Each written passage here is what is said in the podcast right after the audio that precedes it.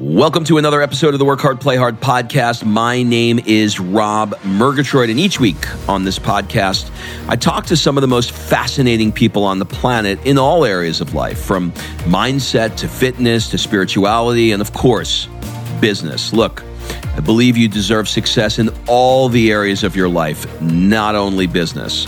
But before we get into today's show, you may want to join us on our next Work Hard, Play Hard experience. This year, we're going to be going to Mykonos and Marrakesh. In these experiences, I have hand-selected a group of high-performing business people who are seeking more balance, connection, and they want to celebrate their wins as a reward for the hard work that they put in. If you want someone to curate once-in-a-lifetime experiences and force you to play more, rush over to work hard play hard experience dot com. Fill out an application so we can jump on a discovery call to see if this is a good fit for you. And remember, excuses are over. It's time to live. The freedom, I'm certainly enjoying it right now of living in a free world when you can say whatever you want and uh, nobody's going to arrest you for that. That's much better. Having very strong social connections, so having friends, a romantic partner, being involved in your community can lower your mortality risk by sixty-five percent. Having a purpose in life is as important as would be eating the perfect, healthy Mediterranean diet. Different times and tough times actually often inspire people to change for the better. I think it's actually a very good time now to give a closer look to the way we are living. Hey everyone, and welcome to another episode of the Work Hard, Play Hard show. Today on the show, we have Marta Zaraska, who's the author of the new book, Growing Young. So I learned about Marta from Dan Buettner, who wrote a book called The Blue Zones, which is a book on the areas of the world where people live the longest. And those places are places like Icaria in Greece and Sardinia in Italy. Marta's book took on a slightly different approach to longevity. She decided to look into what she calls soft targets of health instead of hard targets of health. So for clarity, a hard target would be diet and exercise. And we all know that we need to hit those hard targets to stay healthy.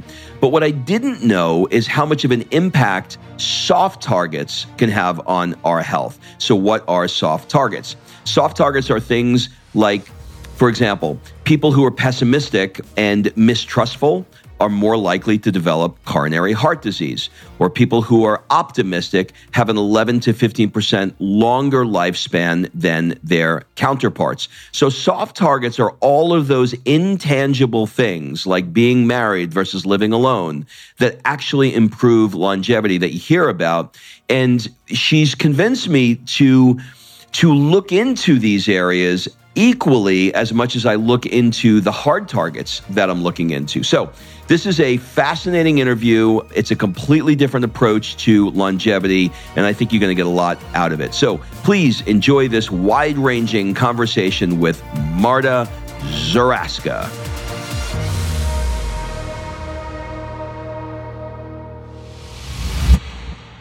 Marta, welcome to the show. Thank you so much for inviting me. You are so welcome. You know, as an American, I want to put an H after that R in your name, but it is Marta. Is that right? That's right. I was born in Poland. All right. We're going to get into all of that. And I am so excited to have you here today because when Dan Buettner, author of The Blue Zone, and Sean Anker, author of The Happiness Advantage, recommend your work, well, then I pay attention. So thank you for being on the show today. Awesome. Thanks so much.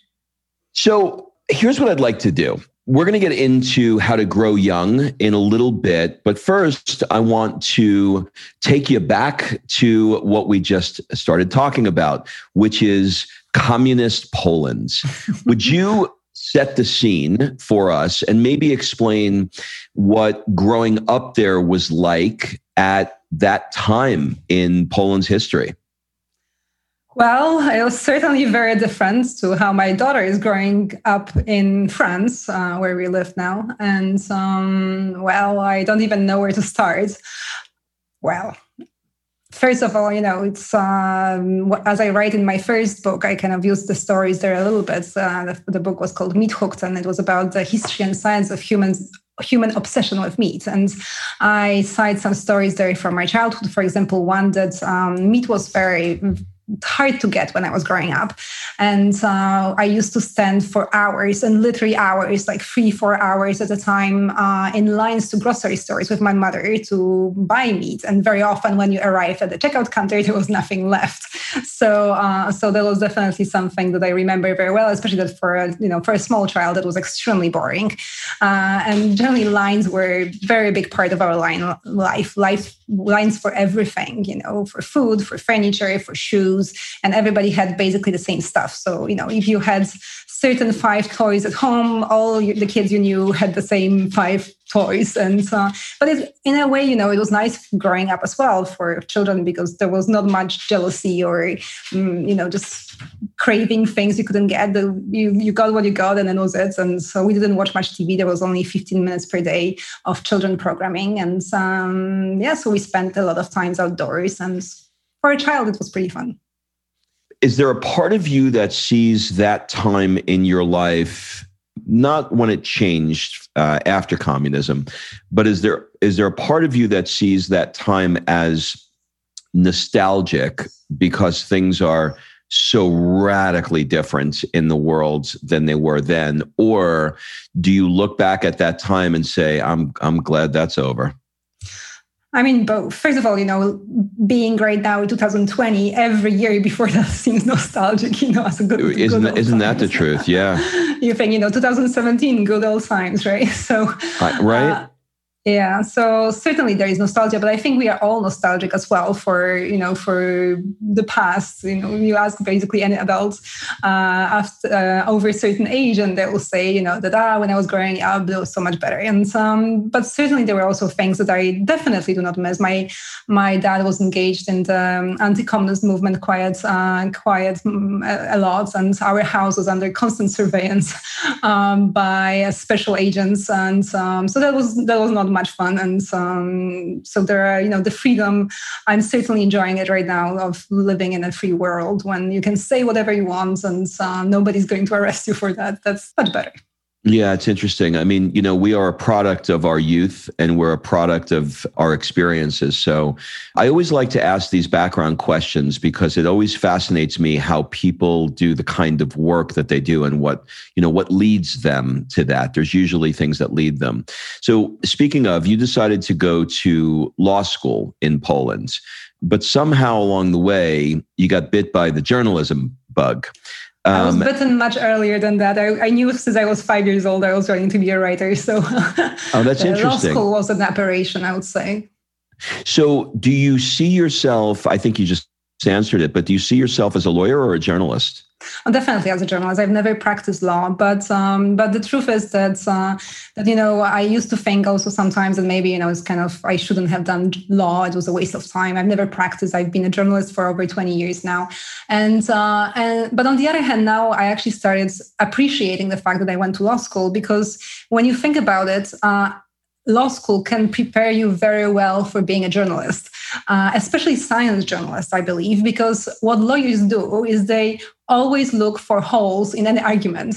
You always look for things that don't add up. You always look for counter arguments. So this is something I think that science journalists should be really good at, for looking, you know, questioning everything, for seeing things from different perspectives, right? I had classes in law school where basically I had to argue an argument from one side and then I had to completely switch and argue uh, for the other side. So, you know, and I think that this is something that really helped me in my science journalism, being this, you know, kind of Uh, uh, always doubting and looking for sources and for evidence. And um, and I think that that is something that surprisingly for me actually proves very helpful.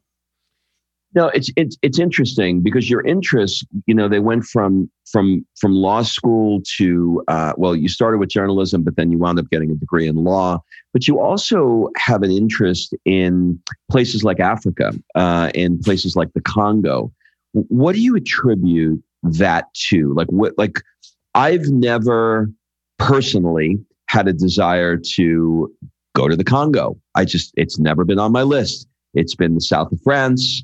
It's been, uh, you know, Mykonos in Greece, but not the Congo. So what is it about the Congo for you, or, or even Africa, that you found so interesting?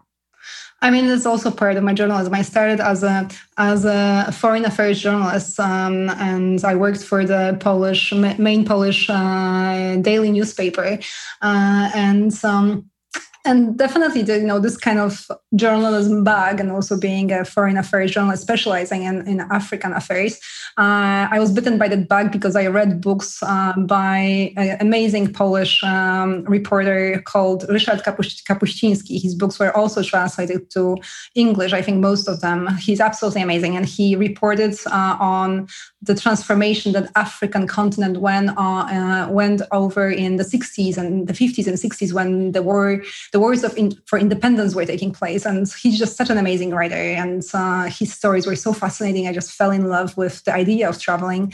And um, and the moment I started, I just couldn't, you know, stop. And I it, I just find it fascinating, discovering different cultures. And so, so I used to be kind of doing a similar type of writing, reporting from this kind of sometimes quite dangerous places. And uh, but I also was writing more on the social side, sometimes about environmental issues and social issues.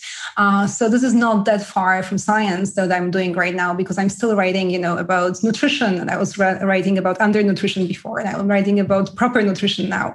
I was writing about water issues and water shortages and um, and environmental problems. I'm writing about climate change these days. So even though I don't travel anymore um, to very dangerous places, mostly because I started family and I don't uh, find it sustainable anymore, uh, then I still I'm still doing something that's very much connected.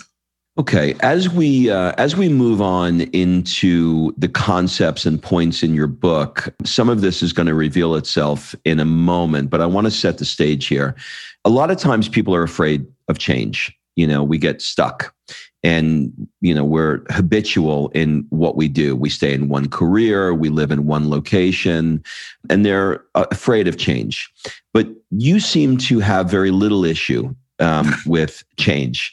Um, you've changed where you live. You started in Poland, you moved to Canada. Um, there were, now there were six countries on the, on the way. So. And there were six countries along the way, and now you're in a village in France. Um, yes. So I, I, I want to talk about, I think people give a lot of a lot of thought to what they want to do with their life, perhaps, or maybe more thought, but they don't really give much thought to where they're going to do what they want to do.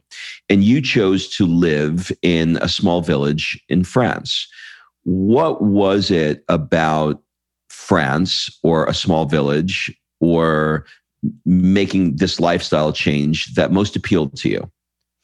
I just love the lifestyle, you know, it's uh, my the village where I am, it kind of hasn't really changed since sixteenth century.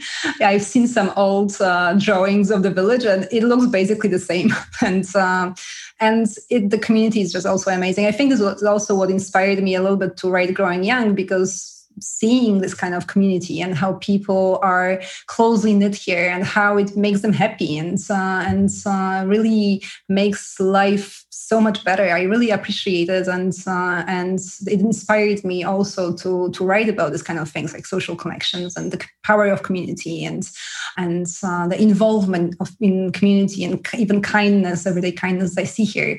These things were very inspiring.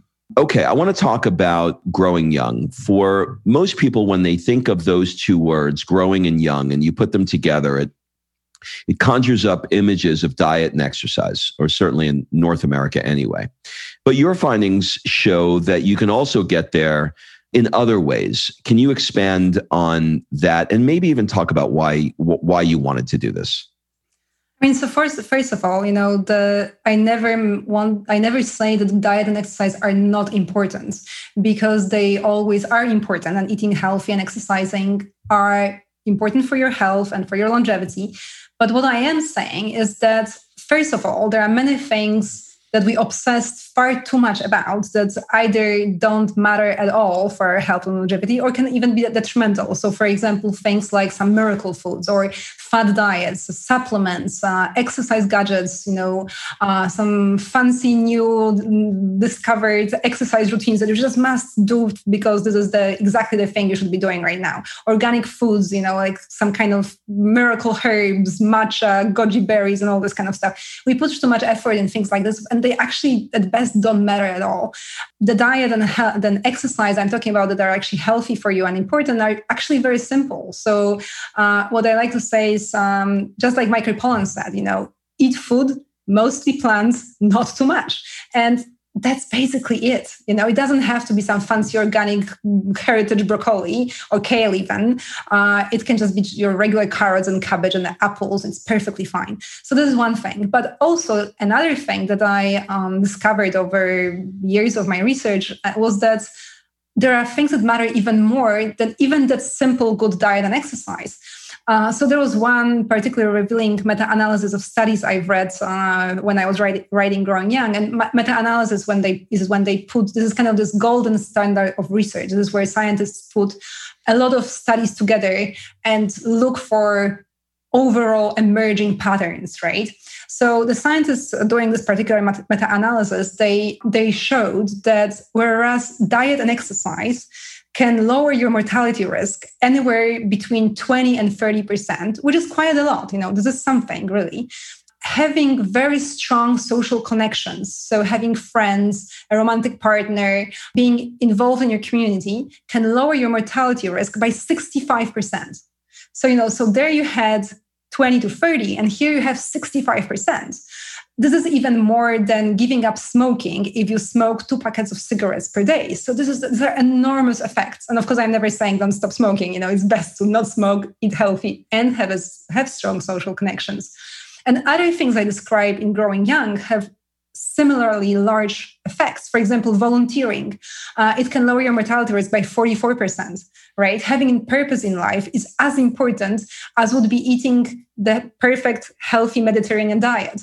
Uh, so, th- and these are things that we tend to completely overlook in our, you know, in our struggle to find the best fad diet of the day or the best supplements we should be swallowing and pills and downloading app gadgets, uh, sorry, uh, apps and uh, for exercise and buying some kind of fitness gadgets.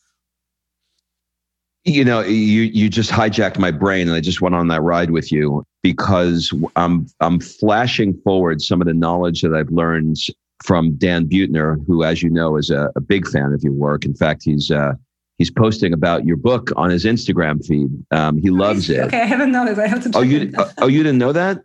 No, I don't go that much to Instagram, so I'll I'll have to go and check. Well, he's well, he's he's got a uh, he's got a big picture. I can't believe you don't know this. He's got a big picture of you on his Instagram, um, okay. holding holding your book, and um, he is. Here we go. Oh wow! Okay, yeah, I haven't seen that. Cool. That is really really cool. That's a great endorsement. And, you know, he is always talking, as you know, about places like um, Icaria um, and Sardinia. And, you know, there are some things that are that are quite contrary to what we believe as, uh, I'm going to say, as Americans, or I'm sure a lot of industrialized nations feel this way, where we look at, you know, smoking and drinking wine and, you know, things like that. But you go on to some of these blue zones where they're living into their hundreds. And, you know, the the Italian man in Sardinia is having, you know, wine at lunch, and he's having wine at dinner, and another guy's, you know, smoking. And but like but the there is, it's just like, yeah, there you go, like the French, right? And, you know, they're they're certainly eating high fat, and they're smoking, and but but there are other things, which are all those things that you're talking about, like like you uh, you wrote in your book about, you know, people with pessimism and mistrust are more likely to develop coronary heart disease. Well, we don't want to think about that. We want to think about the cigarettes doing it, or the butter doing it, or, you know, the lack of exercise doing it. But you're saying, hey, look, you know, people who are optimistic um, have an eleven to fifteen percent longer lifespan than those counterparts. And I think that's fascinating, you know, to put that together. So how are you doing that in your life? In other words, how are you approaching your life differently because of that? And do you think if you moved back to America or Canada, do you think that you would be able to approach these areas outside of diet and exercise? And I, and I get you're not saying diet and exercise is not important. You're just saying don't don't disregard those other areas either. Um, but do you think if you move back to, you know, an environment that doesn't really support the kind of situation where, you know, somebody can be, you know, stuck in the street and everybody patiently waiting while they're chit-chatting with the neighbor about, you know, the, the latest tomato that they grew in their garden, you know. Do you feel like you'd be able to support that uh, in another location? I mean, I think it's possible to create, recreate this kind of life. You know, definitely, you know, I, I when I lived in Canada, I lived in Calgary, which is a very suburbanized city. And I did li- live in really in the outer suburbs. And I wouldn't do that again. So uh, even though it was a beautiful place, and we backed our house backed on the on the park where you could see wolves in the winter and, you know, lots of wildlife, and it was absolutely magnificently beautiful. But I wouldn't do it again because there was no community there. Uh, and uh, if I were to move back, I would move to somewhere inner city and uh, where. I, in one of those neighborhoods where you can walk around, right? Where you can uh, walk to your corner store and meet your neighbors there, right? And there is some kind of small local park where people meet. And there are places like this in, in America as well, you know, and especially now there is a lot of movement also for new urbanism, right? For for placemaking, that's how it's called, for making, you know, cities live and uh, having some kind of uh, urban gardening projects or um, throwing neighborhood parties. And people are starting to do that as well, you know, and, uh, and I'm pretty sure it's possible to do it. It's just, you just have to realize that it's not only for, I don't know, pleasure or some kind of uh, making the place better, but it's also for your health. It's it's as important for your health to have this kind of community placemaking initiatives as is your diet and exercise. So I think if we kind of sh- sh- seen it from this perspective, maybe people would be more willing to do those things instead of, you know, going alone into the gym and, you know, posting on their little app how how many um, kilometers they ran or how many push-ups they done. You know, instead they would maybe engage more in in this kind of community things. Yeah, you know, COVID has um, has caused us to reevaluate a lot of things in our life. And I have a friend that does um, Italian um, citizenship, and he he can't take any more clients right now because so many people are applying for citizenship to move to Italy. And I'm sure that that's the case in France. And I'm sure, you know, so so people are leaving because of uh, unrest that's happening, particularly, you know, in our country. There's a lot of racial inequality um, that we're dealing with, et cetera.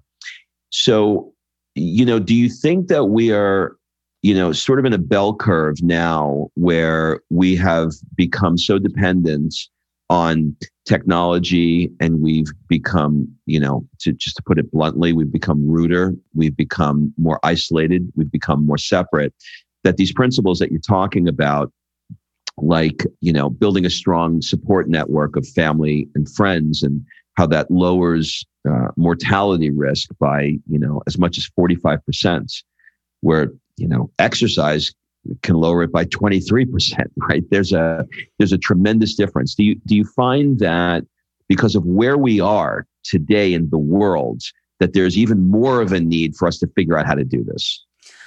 That's uh, I'm certain of it. And, you know, in a way, I think that the current situation can act as a little bit of a tipping point, right? When we actually realize how much we need that contact in person. You know, f- for how many people suddenly working online and only having those Zoom meetings all the time made them realize how actually much they appreciate the contact in person with the with their coworkers. You know, how much they actually like uh, the chats around the coffee machine or the water cooler, right? And uh, maybe even the meetings. They I, I hate people saying that I miss meetings, you know, when before people generally said they hate meetings. You know, the same thing happened for my daughter's uh, school. So, you know, as kids do, she generally likes school, but uh, she wasn't the, always very excited to go in the morning. But after yeah. the lockdown and after not going to school for, I think it was a month and a half, which wasn't very long compared to what children have in other countries, but still after that um, few weeks of not going to school, she and all her friends were so overexcited to be back. And the, I can still see the effects now, even though it's been a while they've been back. But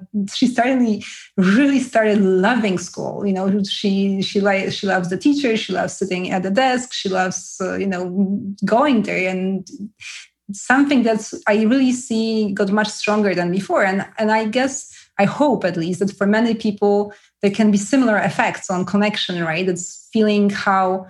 Um, being forced to isolate, maybe we'll appreciate even more how those things are actually important, because it's easy to forget when we're rushing in this kind of normal, you know, pre-COVID times where we're just always busy with something. We might have missed the importance. And I just read a statistic today. It was done in Ireland, but I think it probably applies to other countries in the West as well. So what they, the statistic found that uh, in one survey that fifty-seven percent of people said they are now really re- reevaluating their lives, like they didn't do before. So, you know, this is kind of reassuring that people are taking more time to think how they want to live, you know, how maybe they want to change their lives.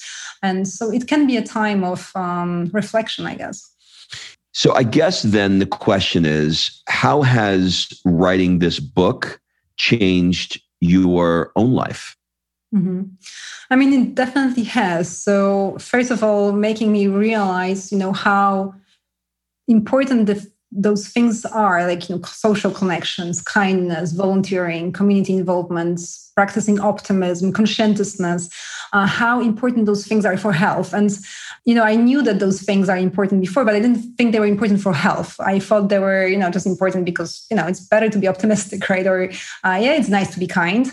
But I never thought of them as actual health behaviors. And, um, for example, in the past, I, I, I'm a runner. So I run, I like running and I run for exercise. And uh, I sometimes run half marathons. Didn't happen that many times, but it did. And I was planning to run another half marathon this year before the coronavirus stroke. And um, and then I actually realized that if I if I did prepare for this half marathon, it would take so much time away from my family that I wouldn't have really time to sit on the couch with my husband and chat after work. And in the past, you know, I would think giving up on this half marathon and uh, choosing to sit on the couch with my husband, it would make me feel guilty, right? Because I would feel that I'm somehow failing on my health, self-care, or about my yep. on my health yep. goals, uh, yep. sitting here on the couch and having a glass of wine. And um, but now I actually know that I shouldn't be guilty at all, or feeling guilty at all, because actually sitting on the couch with my husband is probably more important to my health than the extra miles I would have run, because I'm still running just shorter distances and, uh, you know, maybe not every day, maybe four times a week, but I just have more time. And, you know, I see, I have friends who have, for example, chosen to do things like Ironman. And there's nothing wrong with Ironman, of course, but I have a friend, for example, who stopped seeing his friends because he's doing Ironmans and he's so much engaged in it that he gave up on his friendships, and his friends are complaining. And obviously, you know, this is not good for his health. So if he did a little bit less exercise and instead hang, you know, hang out more with his friends, he would be better off. And, um, And other things as well. For example, you know, we talked about children, and uh, my daughter has uh, an issue with keeping her room clean. And I see it now as a health hazard, and not only because of the Legos that you can step on, but also because uh, conscientiousness. So this kind of um, tendency to be on time for meetings, to keep your desk clean or your room clean, to pay bills on time, is actually one of the biggest predictors of health. Uh, to the point that one researcher, researcher I talked with, he actually said that if you could put conscientiousness in a pill, it would be the most powerful drug ever invented, uh, like medication kind of, you know. Uh, and um, so so you, and now I see, you know, that I should be teaching her to keep her room clean and generally be conscientious. And this is as important for her health as me cooking her healthy dinners and making sure that she has she's walking enough and having enough exercise. Um, whereas before, I, I, you know, I didn't see it that way. It's interesting. A lot of the things that you're talking about here, um, hearing as balance. One of the things that's interesting to me about the French is they drink wine, but they don't get drunk. You know, they're not, uh, you, you don't see them, you know, necessarily doing shots on the bar, you know, all night long. They're having an amazing glass of wine. Um, they eat and they eat high fat food, but not a lot of it. They have a bite here and a bite there. And they always and, eat with other people. And they always eat with other people. And they work, but not too much. You know, they take time to make sure that they have the other areas of their life. So I guess the question is, how much, uh, how how much do you think balance plays a role in life? Like I did, you, you're making me think of something. I, I ran uh, two full marathons. And after the second marathon, I was like, screw this. I'm never doing this again. Like that was crazy. It was way too much. And I, but I didn't realize the price that I paid of like training all day when yeah, I did exactly. the long runs, mm. like being gone from my family, like all day on Saturday, because it was my long, you know, long run practice yeah. day. So how much, how much balance do you think factors into this? I mean, I think it's all about balance. You know, this is exactly what I was trying to say with the title. The title is Growing Young, and it's not about becoming, it's not the synonym for becoming younger. I meant growing as a growing as a person, right? So that's growing as a whole, as a person, and your, you know, makes you also kind of become younger, or at least uh, age slower. Uh, so this is kind of a play on words here. And so this is what I was trying to say, that all these things, you know, when you think about it, being kind, right? Being optimistic, spending time with your friends, with your family, uh, having a good romantic relationship, being conscientious. These are all things that we kind of all see as good things for how to be as a person, right? And which is kind of also quite satisfying when you think about it, that a person who would be very kind, optimistic, and friendly uh, would be healthier than somebody who is mean and egoistical and uh, and a loner, uh, antisocial. It kind of feels good as well. So I found at least those uh, findings quite satisfying in a way, that striving to become better, to becoming growing as a person can also make our bodies healthier. It's pretty fascinating. Tell me about the Roseto effect. What is that? So this is exactly something that uh, we already touched on before in a way, because um, so Roseto is a town in Pennsylvania that got onto the radar of scientists in the fifties and sixties, nineteen fifties and nineteen sixties, because uh, people were not having heart attacks in there, basically. There, people didn't have cardiovascular disease, and they generally lived much longer than in all surrounding areas, even though they had exactly the same water source, they worked in the same factories, they uh, they breathed the same air, sh- shared the same hospital. And yet, compared to other towns, people were super healthy there. So, um, so Roseto was settled by immigrants from Italy, from a town called Roseto in Italy. Um, so, of course, the first thought would be, you know, the diet, right? But actually, bizarrely, for whatever reasons, uh, the Italians who settled Roseto uh, completely abandoned their diet and uh, ate actually pretty badly. So they ate a lot of fat, sausages, lots of sugar, they drank a lot, they smoked. Uh, so their diet was really pretty bad. Um, and so it was not a diet. So the next suspect were the genes, right? Maybe it was something that they inherited, their Italian genes made them live so long. But when scientists controlled for that, when they checked their genetics of the people there, there was also nothing there. There was nothing making them special and different than other communities or other people, like just nothing. So in the end, after years of research, what scientists discovered was that in Roseto, what made people so healthy, and especially in, in terms of cardiovascular health, was their community. So that was actually very special. They were extremely connected. They were constantly visiting each other. Everybody knew each other. There was just a very small town of two thousand people. And um, they were constantly throwing parties where everybody was invited, hanging out in each other's backgrounds, hanging out in each other's kitchen all the time. Uh, they had lots of civic organizations. They volunteered. They made sure to uh, keep their town pretty. They walked everywhere. Um, so it was really, really communal. And that's why the scientists call it the Roseto effect. So the effect of this kind of communal spirit uh, of, of friendliness and living together and being connected uh, has on our cardiovascular health.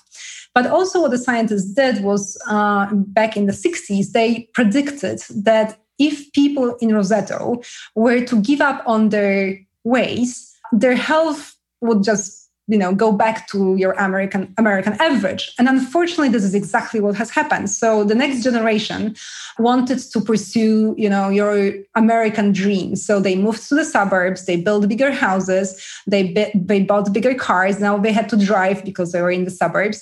Uh, they were long working longer hours to pay the mortgages.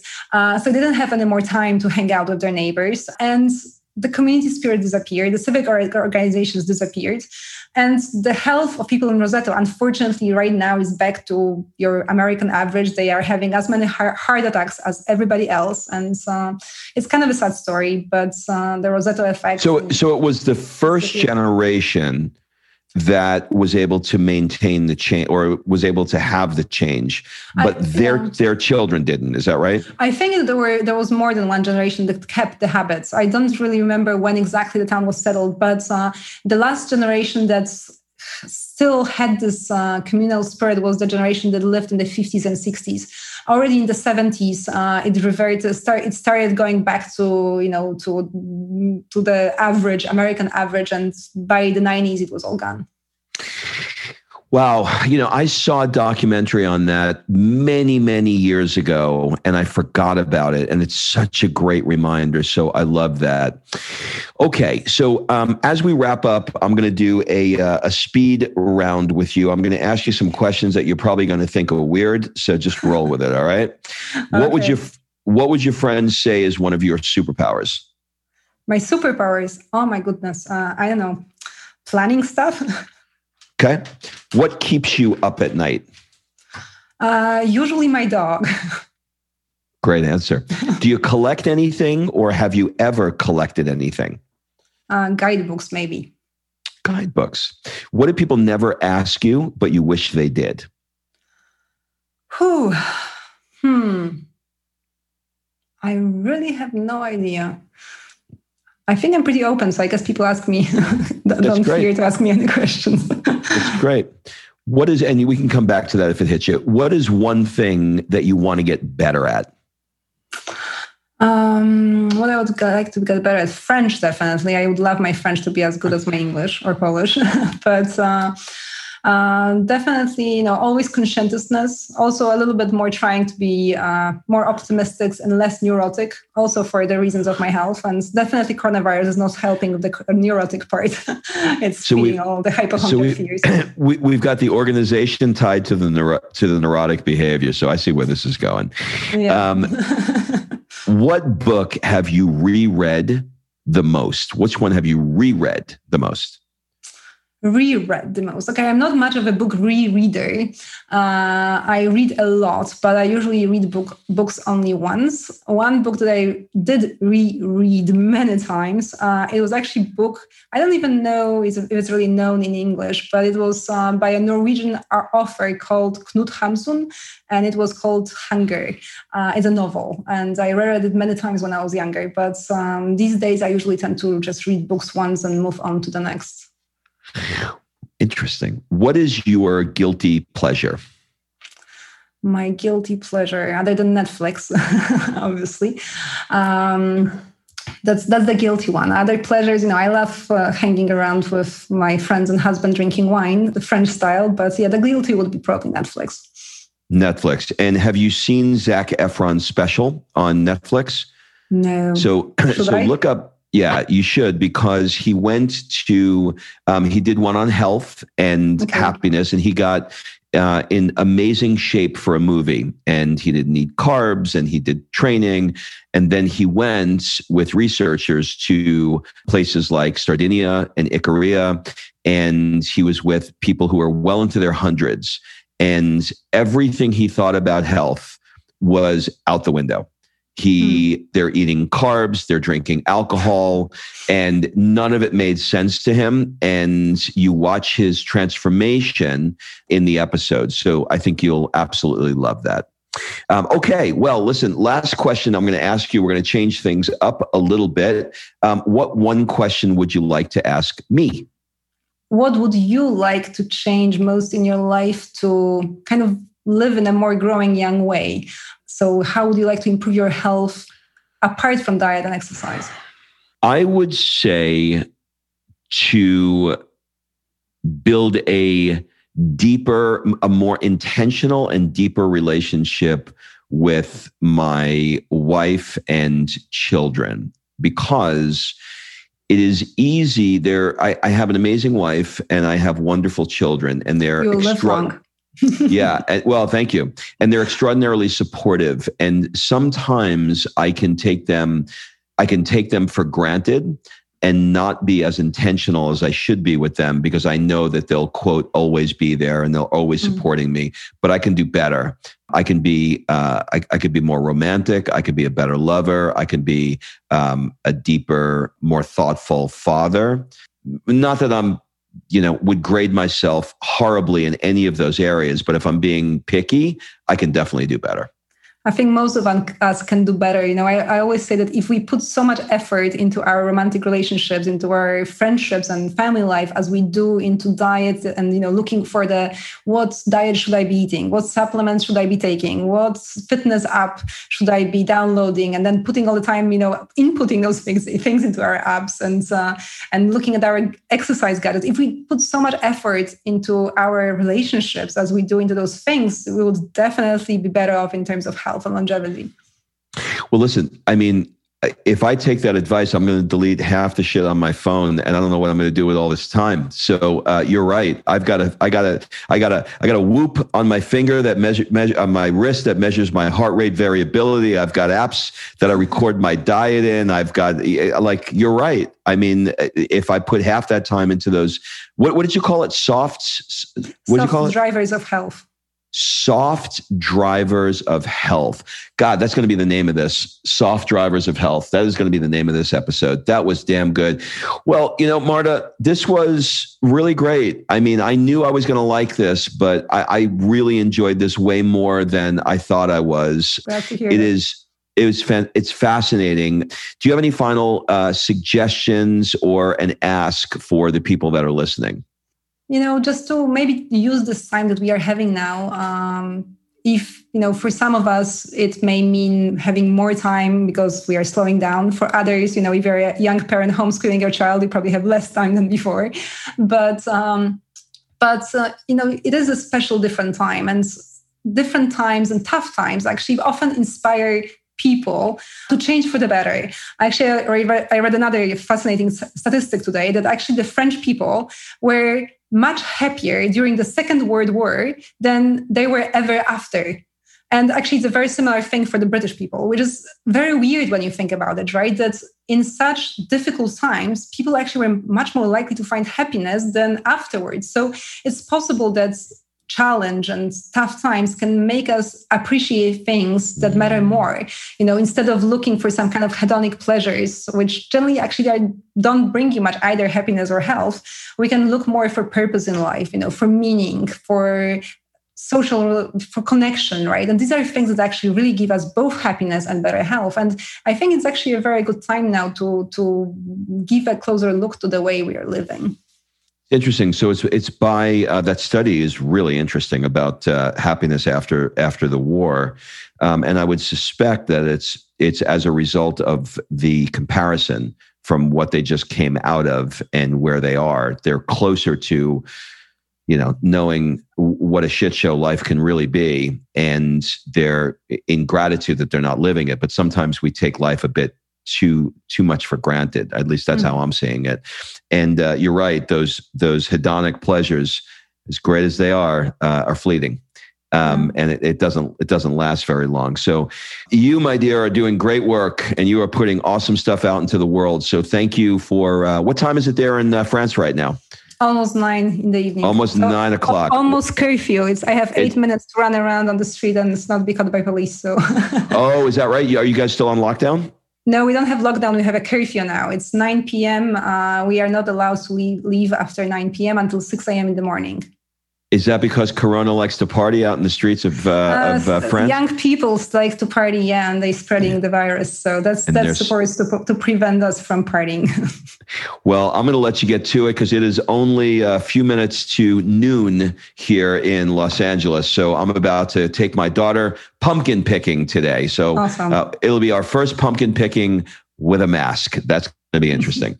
So thank you so much for taking the time, and I will send everything over to you uh, so that you can share this episode with uh, with your audience, um, and uh, we will link up uh, your book and your website and all that good stuff in the show notes. So thank you again. Thank you so much, Rob, for having me over. All right. Thanks for listening. If you love this episode and you know someone that needs some help in either stepping up their work hard game or their Play Hard game, it would mean the world to me if you shared this podcast with them to help me get this movement out there. So if you like what you heard, head on over to iTunes, take thirty seconds, and leave me a five-star review, and I will be forever grateful. So until the next episode, excuses are over. It's time to live.